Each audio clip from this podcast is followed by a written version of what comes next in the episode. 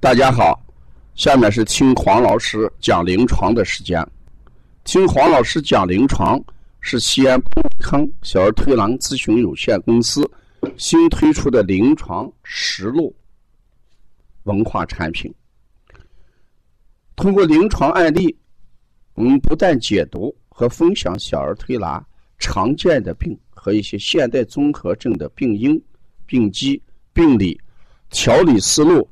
配穴、食疗指导和推拿效果，更重要是通过与妈妈的沟通，从妈妈育儿饮食习惯、家庭氛围、妈妈对待疾病的态度和选择治疗的方式、妈妈育儿的得与失等多方位剖析疾病的真相。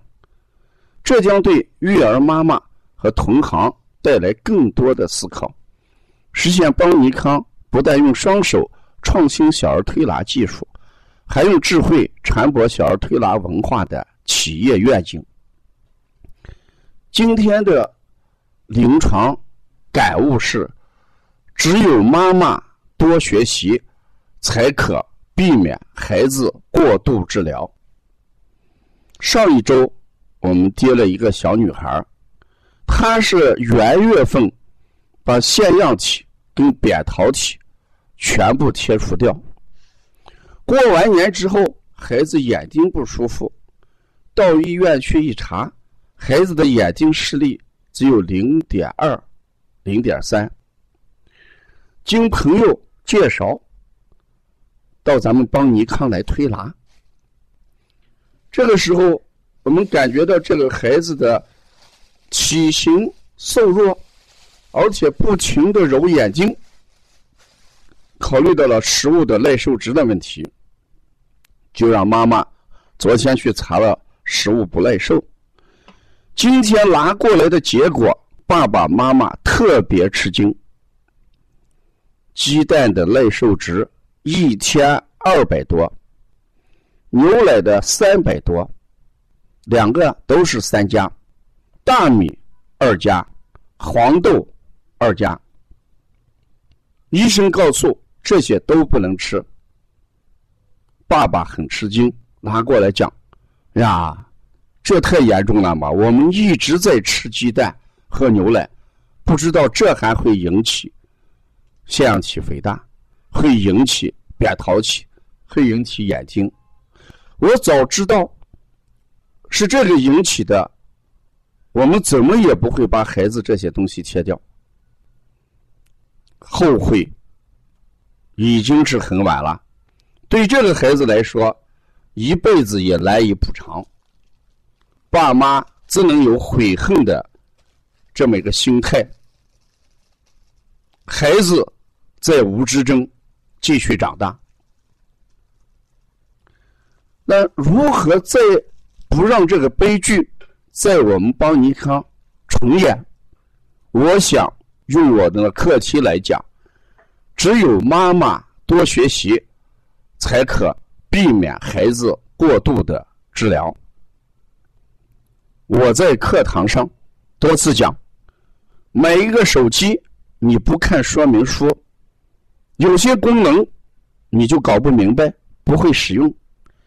生一个孩子，你不读说明书，你可能就会出现这样或者那样的问题。孩子的说明书在哪里？好多妈妈就问：“我怎么样才能获得孩子的说明书？”孩子的说明书就在妈妈花时间去学习。邦尼康自从网络妈妈班开播到现在三年的时间，有成千名的妈妈在群里牺牲周五的时间。去听课，就是为了获得育儿的说明书。我们现在通过荔枝，通过喜马拉雅，通过网络，不停在传播着邦尼康的育儿文化。遗憾的是，我们能把时间放在看电视剧上，不会放在。学习上，所以我们越来越感觉到，改变妈妈的育儿习惯，引导妈妈学习，比给孩子推拿更重要。